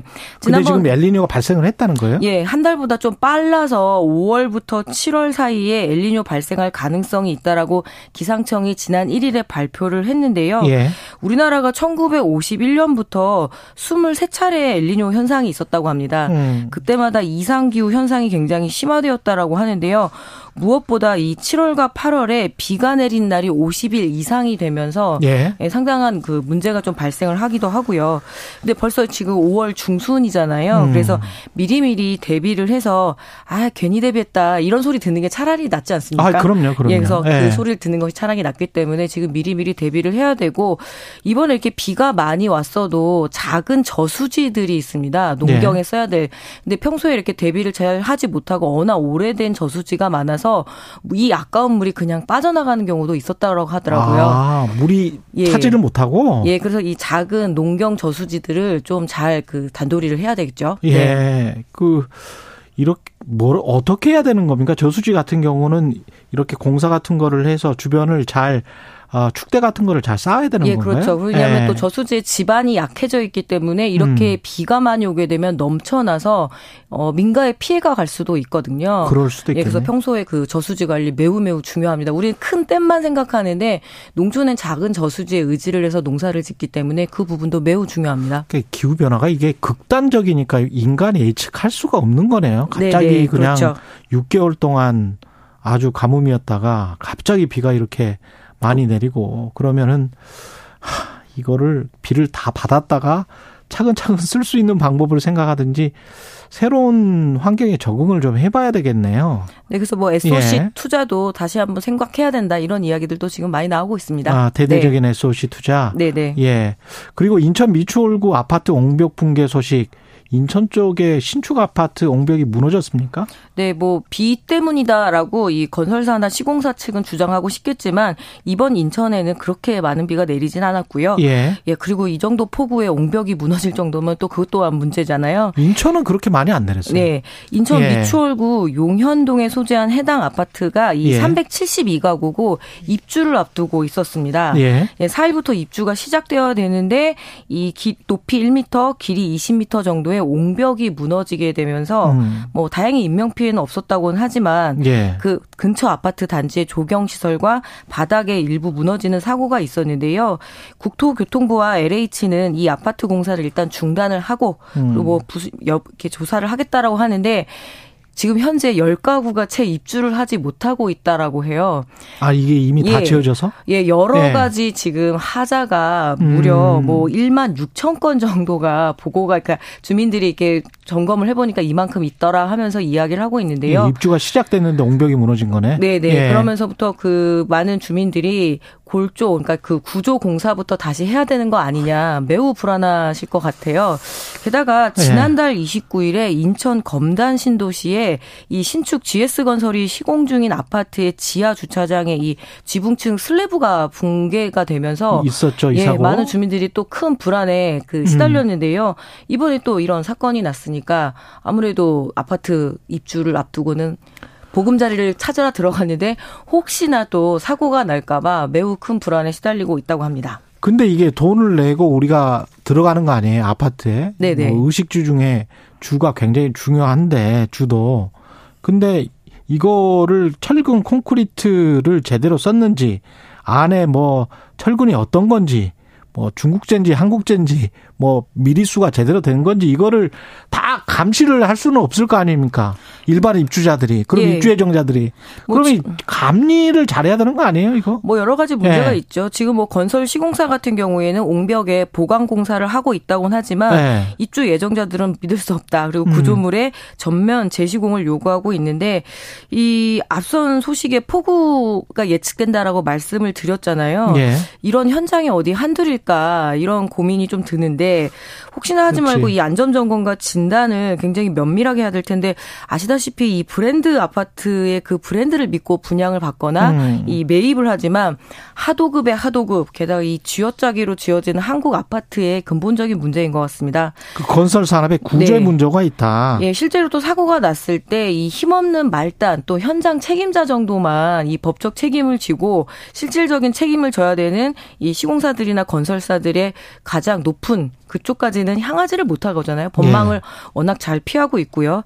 근데 무려 전 국민의 51.5%가 아파트에 거주를 하고 있습니다. 그렇죠. 예, 그러면 지금 현재 아파트의 안전을 진단한다라는 거는 예. 국민들의 아주 기본적인 안전을 지키는 일이기 때문에 미루지 말고 네.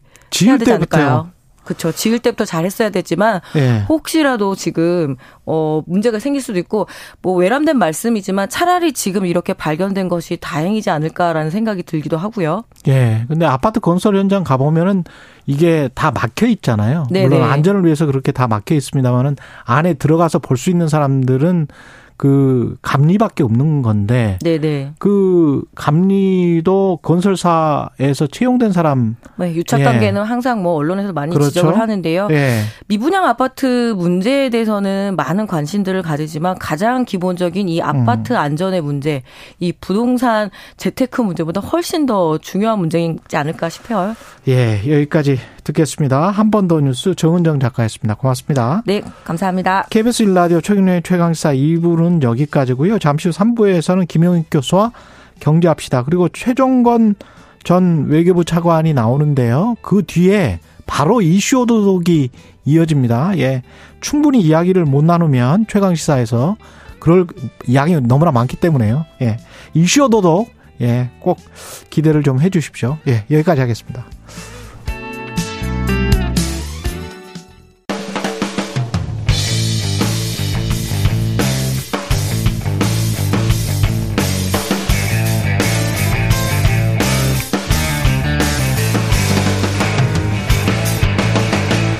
최경영의 최강 시사.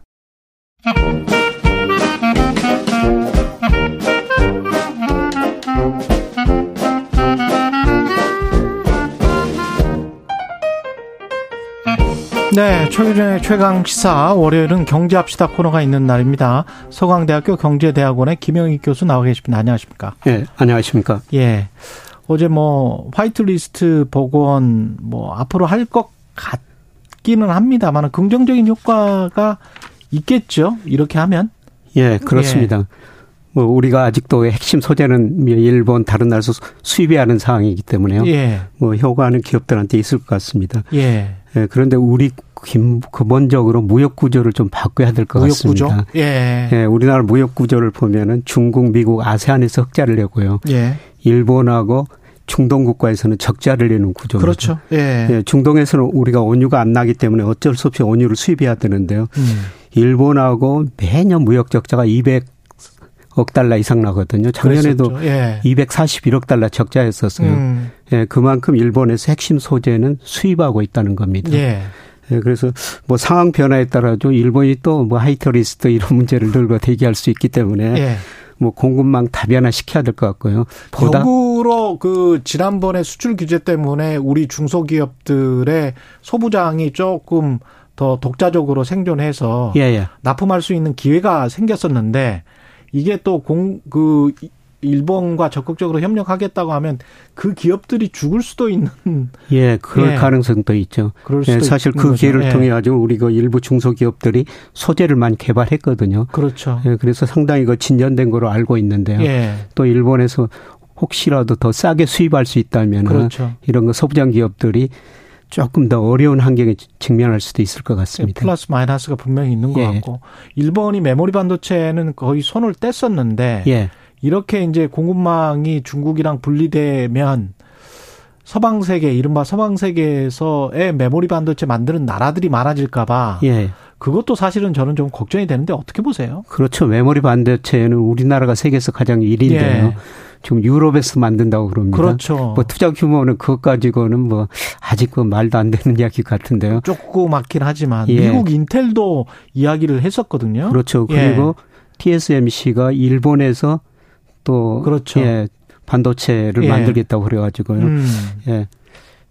그게 우리 기업들에게 주는 사인이 마냥 좋은 것 같지는 예, 않아요. 그렇습니다. 예, 예. 예, 이게 뭐 협조를 강화하겠다 이런 레토릭을 떠나서 조금만 더 안으로 들어가 보면 이게 과연 우리한테 좋은 건가?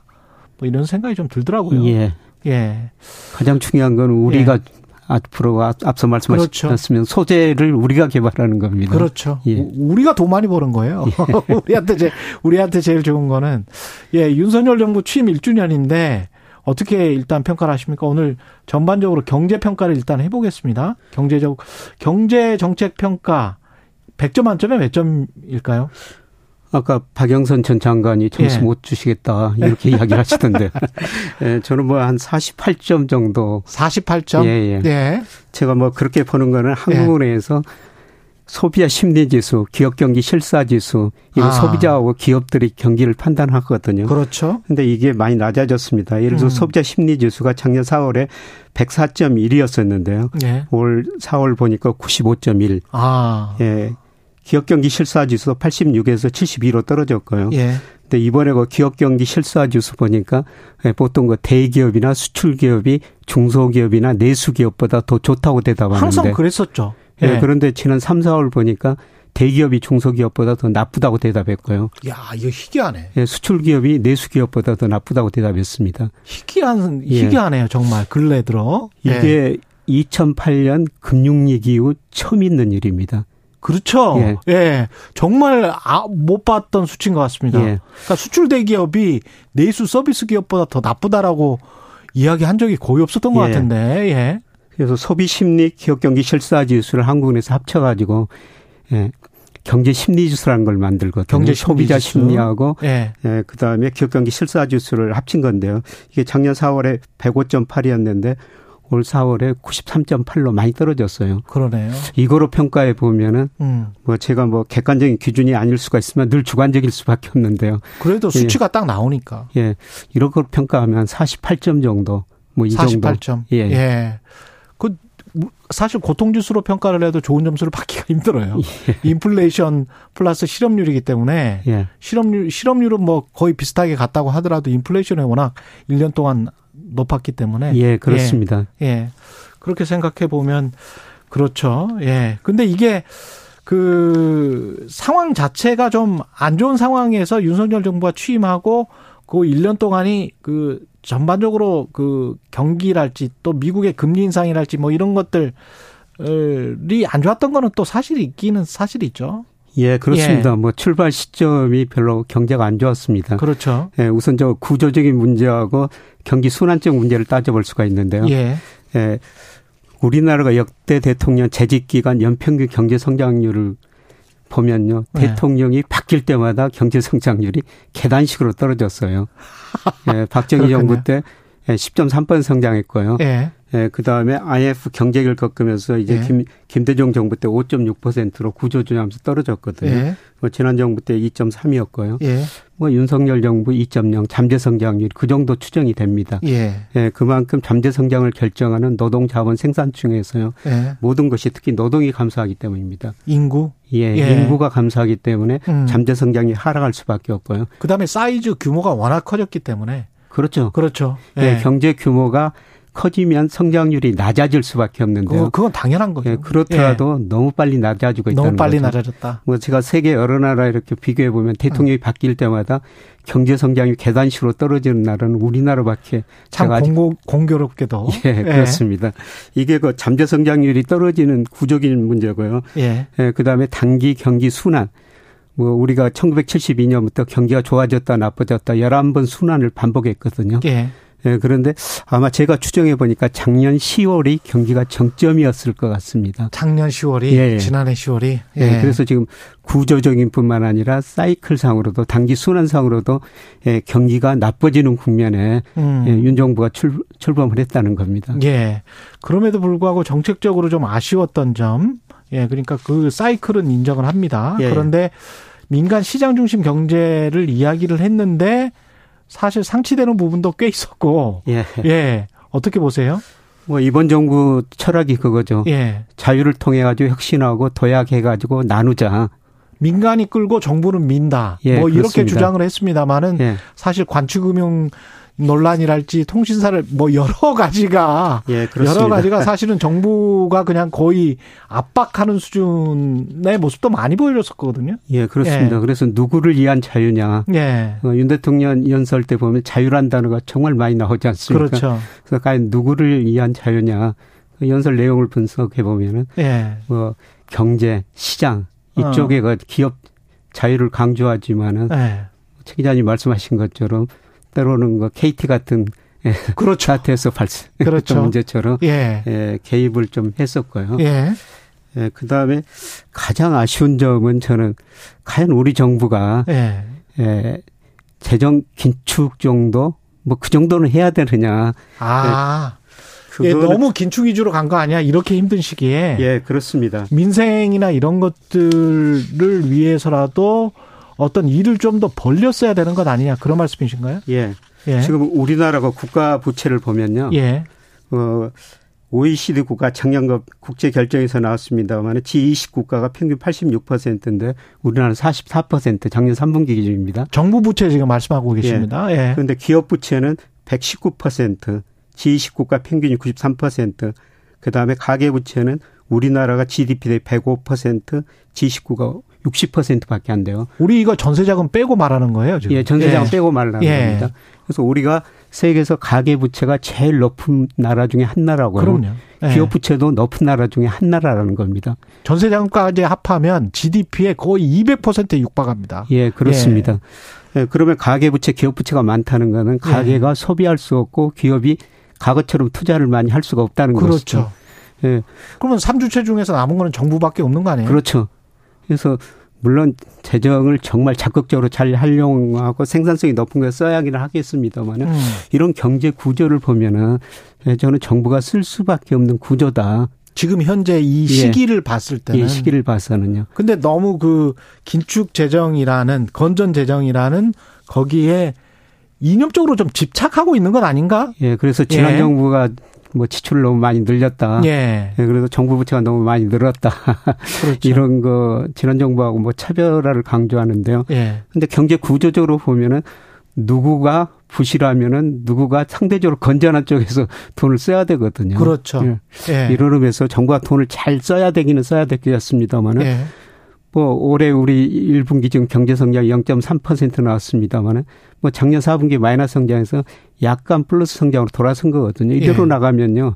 올해 그 정부가 목표하는 경제 성장률 1.6%입니다만은 뭐 제가 보기에는 1% 달성도 쉽지 않을 것 같습니다. 1% 달성도 쉽지 예, 않다. 그만큼 가계 부채가 많으니까 가계 소비를 할 수 없고 우리 기업들이 가지고 있는 현금성 자산이요. 지난해 말 현재 936조 원이나 돼요. 미래가 불확실하니까 지금 투자를 안 하고 있는 것이죠. 그렇죠. 예. 예. 예. 거기다가 이제 뭐 포퓰리즘 비판을 많이 합니다만은 전기세랄지 전기, 예. 가스 요금, 유류세 정상화 이런 거는 또 막 휘둘리거든요. 그때 그때 여론에 따라서. 예, 그렇습니다. 예. 뭐 어느 정도 경제 논리를 반영하고 비용을 뭐 분석을 해가지고 요금을 어느 정도 적당히 인상한 건 어, 적당한 것 같습니다만은 음. 뭐 이게 정치 논리에 뭐 경제 논리가 뭐 그렇죠. 정치 논리가 우선해서는 안 되겠죠. 그렇죠. 예. 그러면서 또 반면에 건설사들의 기본 건축비랄지 이런 것들은 또 원자재 가격이 올라가서 또 분양가는 또 계속 올려주고 예, 예 그 그거 말할 때는 또 자유시장 경제예요. 예. 예. 하지만 이제 세입자들이 아주 그 힘들게 되는 상황에서 전세 사기 사건 같은 것들이 나타나면 또 자유시장 경제 원칙에서 결코 물러설 수 없는 어떤 저지선이 있고 뭐 그러면 도대체 그 기준점이 어떨 때는 굉장히 넓고 어떨 때는 굉장히 좁기 때문에 예. 사람마다 다른가 뭐 이런 생각도 좀 들더라고요. 예. 그래서 세계적으로 이번 코로나를 네. 거치면서 사실 정부의 힘이 굉장히 강해지는 국면으로 전환이 됐거든요. 그렇죠. 예, 미국 그 바이든 정부 정책 방향 또 한마디로 요약하면은 중산층 회복을 통한 안정 성장이에요. 아 그렇게 딱 그 예. 계층이 딱 주어져 있군요. 그렇죠. 그러기 위해서는 중산층 회복을 통한 안정 성장. 예.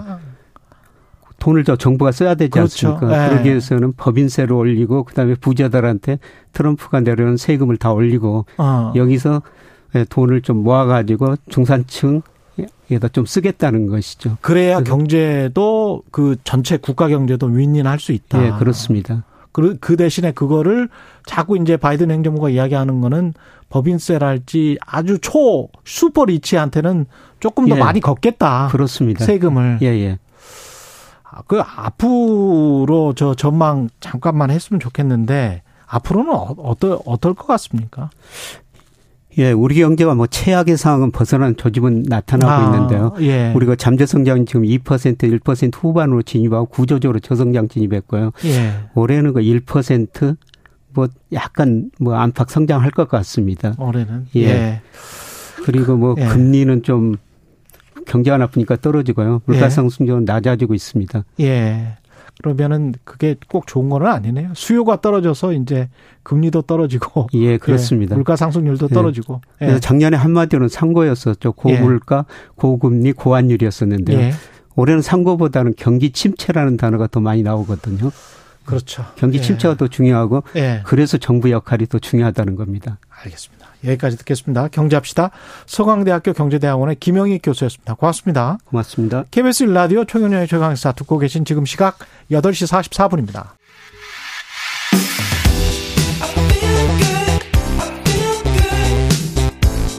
세상에 이익이 되는 방송 최경영의 최강 시사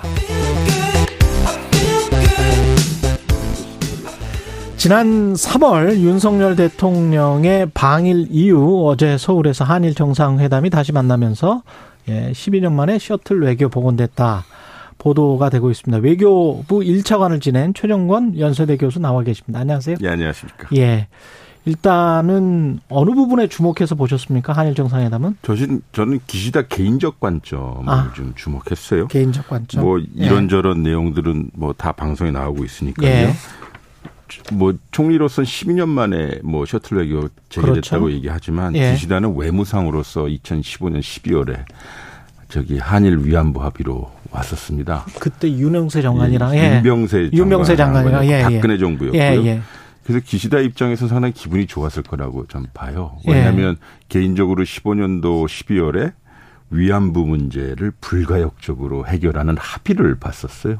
아, 그랬다. 참, 예, 그랬네요. 그리고 그리고 시간이 지나서 윤석열 정부 들어오니까 음. 소위 강제 노동 문제 해결을 일본 정부의 비용 지불 없이 그들이 아. 그들의 요구했던 것처럼 기시다는 완전 해결사네요. 네, 일본 입장에서 문제를 보면. 해결했죠. 그래서 네. 지금 기시다 총리의 그 이러한 외교 활동 때문에 어 기시다 총리의 지지율이 지금 50%가 넘었어요. 아. 뭐 사실 30%를 왔다 갔다 하던 것이 예. 윤석열 대통령이 3월에 방일 하고 난 이후에 예. 계속 이게 상승하고 있거든요. 아. 그러니까 일본 쪽 입장에서는 한일 과거사 해결의 원칙에 대한 소위 한국 측의 항복을 받아냈다라는 정서가 강한 것 같아요. 아 그렇군요. 그리고 세 번째 입장에서는 한 예. 기시다 총리가 개인적으로 음. 해피한 것, 즉 아, 음. 기분 좋게 들어갈 수 있는 것은 한반도 문제에 이제 깊숙이 개입할 수 있는 어떤 이를테면 우리 예. 보통 한미일 플랫폼이라고 얘기하지만 예. 어제 나온 이야기를 보니까 안보는 안보대로 음. 또 그리고 정보 공유 등등 음. 이런 것들이 있거든요.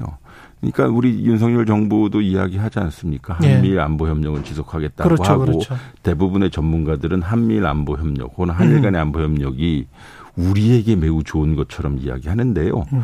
그건 두고 볼 일이죠. 음. 뭐 우리에게 안보와 우리에게 있어서 한 번 더 평화는 어떠한 방향으로 가야 할지 그리고 그것이 일본이 가고자 하는 방향과 맞는 것인지는 음. 한번 더 깊게 나눠봐야 되겠죠. 일본은 요번에 여러 가지 이익을 실질적으로 챙겨갔어요. 어떤 어떤 이익을 뭐냐면 챙겨갔습니까? 별로 이제 방송에서 부각을 받지 못하고 있는 건데요. 예. 어, 여러 일본 지방에 한국과 일본 사이에 항공기 운항을 재개하겠다고 하는 건데. 아, 그랬죠. 이건 일본 경제에게 매우 중요한 것입니다. 아, 그렇군요. 각 지방이, 일본 각 지방에 지금 여러 코로나 이후에 일본의 경제가 침체되고 있는데 이게 관광이 매우 중요하지 않습니까? 그렇죠. 네. 이제 이게 곧 200만 명 육박했는데 음. 우리나라 사람들이 일본에 방문한 관광객 수가요. 그렇죠. 이제 더 많이 갈 수 있겠죠. 그건 일본 사람들한테 좋은 거죠. 아, 물론 예. 우리한테도 좋은 거긴 하는데요. 예. 저는 그리고 우리 내수 쪽으로 봤을 때는 우리 자영업분들한테는 별로 안 좋은 거고 그리고 사실은 예. 역대 내각의 입장을 전체적으로 계승한다고 하면서도 뭐 자기 개인적인 심정을 토로하지 않았습니까? 예. 이거는 뭐 가슴이 아프다? 뭐 가슴이 아프다 뭐 이런저런 예. 얘기를 했는데 그거는 이제 우리로서는 상당히 부족하지만 음. 자신들은 자기는 성의를 다했다라고 이제 국제사회에서 얘기할 수 있을 거예요. 아. 근데 국립현충원 참배는 뭐, 뭐 어떤 그거는 저는 큰, 어떤 의미? 그래서 일본이 참 외교를 예. 혹은 국내 정치를 잘한다고 생각을 해요. 아 그래요? 이거는 사실 논란할 수가 없는 거 아니에요. 그렇죠, 그렇죠. 예. 예. 그리고 국립현충원이 우리한테는 여러 가지 의미가 있잖아요. 호국 예. 영령들이 계신 곳이기도 하지만 예. 일부 극단적인 논리를 펴는 사람들 입장에서는 거기에 음. 친일파들도 있으니 음. 그 사람들에 대한 respect를 표하러 간다라고 얘기한 건데요. 예. 여기서 근본적으로 총평을 하자면 뭐 일본이 이러한 이익을 취한 것도 있지만서도 네. 다시 한번 어 좀 서운한 게 있죠. 그건 봐서 윤석열 대통령의 발언인데요. 네. 그래서 이 핵심은 과거사가 완전히 정리되지 않았다고 해서 현안과 미래 협력이 한 발짝도 나갈 수 없다라는 요건데요. 아 그거요? 사실 네. 이게 음. 역대 대한민국 정부의 음. 대일 외교 스탠스였습니다. 음. 그렇지 않습니까? 그렇죠. 예. 근데 중요한 것은 예. 이 어, 한일 간의 경제 뭐 외교 현안은 현안대로 가되 예. 이 역사 문제는 역사 문제대로 우리의 주권과 스탠스와 정체성을 유지하면서 일본에게 당당히 요구할 건 하자는 거거든요. 그렇죠. 예. 그리고 중요한 것은 우리가 간과하고 있는 게 있어요. 어제 내용도 나왔죠. 음. 뭐냐면 한국과 일본은 보편적 가치를 공유한다고 했잖아요. 예. 인권의 가치, 민주주의 가치, 법주주의 가치라고 하는데 그러면 왜 일제 시대 때 가장 인권이 유린되었던 어. 위안부 문제, 그 다음에 징용국 문제에 관해서는 음. 시간이 초월했다고 해, 지났다고 해서 이거는 왜 소위 돈으로 해결되는 문제로 만들어 버립니까? 그것도 우리의 돈으로. 그리고 그것을 예. 우리나라 대통령이 예. 용산 대통령실에서 총 1번 총리를 세워놓고 15명 중에 10분이 돈을 받았다. 라는 식의 발언을 함으로 해서 그분들이 돈을 받으면 되는 사람들, 애초에 돈을 요구했던 사람으로 만들어 버립니까?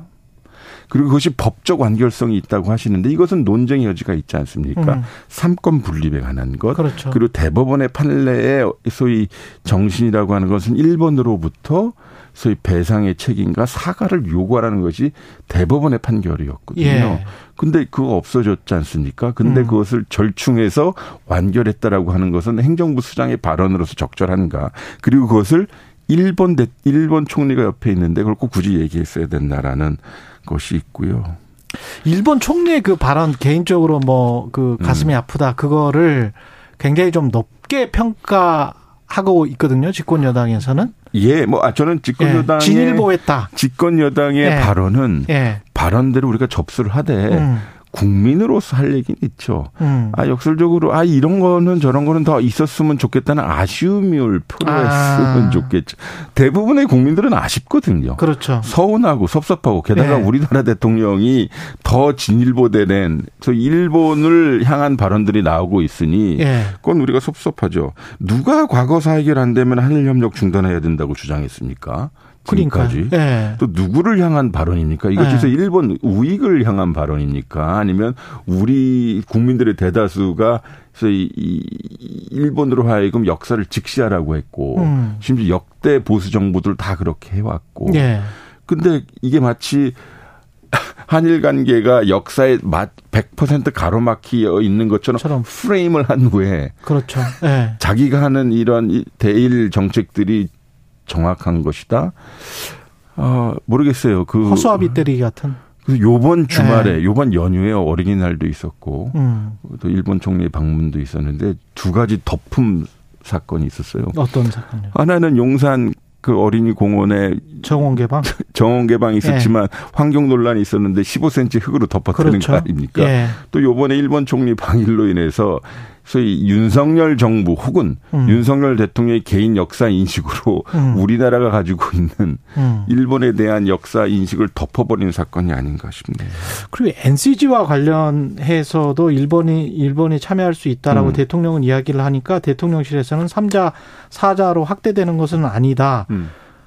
대통령이 이야기를 했는데 또 대통령실에서는 그런 거는 꼭 그런 의미는 아니다. 이게 저는 그 대통령 윤석열 대통령의 네. 말씀을 들은 그들 그들의 그 보좌관들은 네. 아차 싶었을 거예요. 왜냐면요. 아. 참여할 수 있다, 확대할 수 있다 이거는요. 네. 미국만이 할 수 있는 발언입니다. 아, 그러네, 그러네. 핵은 누구 거예요? 그러네. 그래서 예. 워싱턴 선언 있은 후에 첫 번째 미국 측 반응은 핵 공유 아니야라고 완전히 마침표를 찍었는데 한미일이 같이 할 수 있어는 워싱턴 발 발언이 되어야 하는데 서울이 마치 미국의 핵을 어느 정도 소유권과 지분권이 있는 것처럼 앞으로 확대할 수 있어라고 대한민국 대통령이 발언 한 것이죠. 그러니 외교적 전문성을 가지고 있는 밑에 참모들은 아차 싶었다라는 생각이 들어요. 그렇군요. 예. 제 해석입니다. 예. 제가 누구를 선동하려고 하는 건 아니고요. 아니 뭐 전혀 다른 관점에서 생각하지 네. 못한 관점에서 말씀을 해주시니까 좋습니다. 네. 그 오염수와 아, 관련해서는 예. 시찰이냐 검증이냐 계속 지금 언론에서는 그걸 문제를 시찰, 삼고 있는데 시찰단이 예. 가기로 했죠. 사찰단이 예. 아니고요. 예. 근데 저는 어제 일본 총리의 마지막 그 사찰단을 받아들이기로 했다라는 그 발언이 아. 받아들이기로 했다는 예. 거거든요.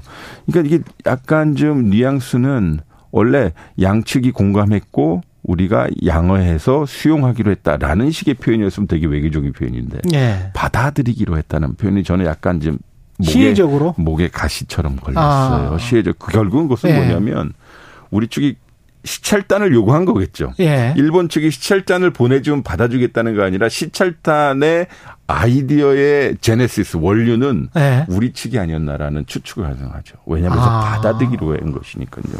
또 그러네. 하나는요. 그 아까 예. 역사 문제로 돌아가서 음. 이, 이 일본 총리의 개인적 발언 슬프다 뭐 이런 것들이 나온 후에 예. 우리 용산의 백브리핑이었을 거예요. 자기네들이 요구하지도 않았는데 일본 측에서 발언했다는 거 아니에요. 예. 그래서 고맙다라고 하는 건데 음. 그래서 진정성 있다라고 하는 건데 그걸 다시 거꾸로 보면 우리 정부는 이 회담 준비하면서 역사 문제에 대해서 아무것도 요구 안 한 것입니다. 그렇군요. 예, 그거는 그렇게, 그렇게 그거는 봐야 되네. 그거일 겁니다. 근데 예. 일본이 어쨌든 한 것이죠. 그래서 우리는 우리는 그걸 진정성을 평가했다는 것인데요.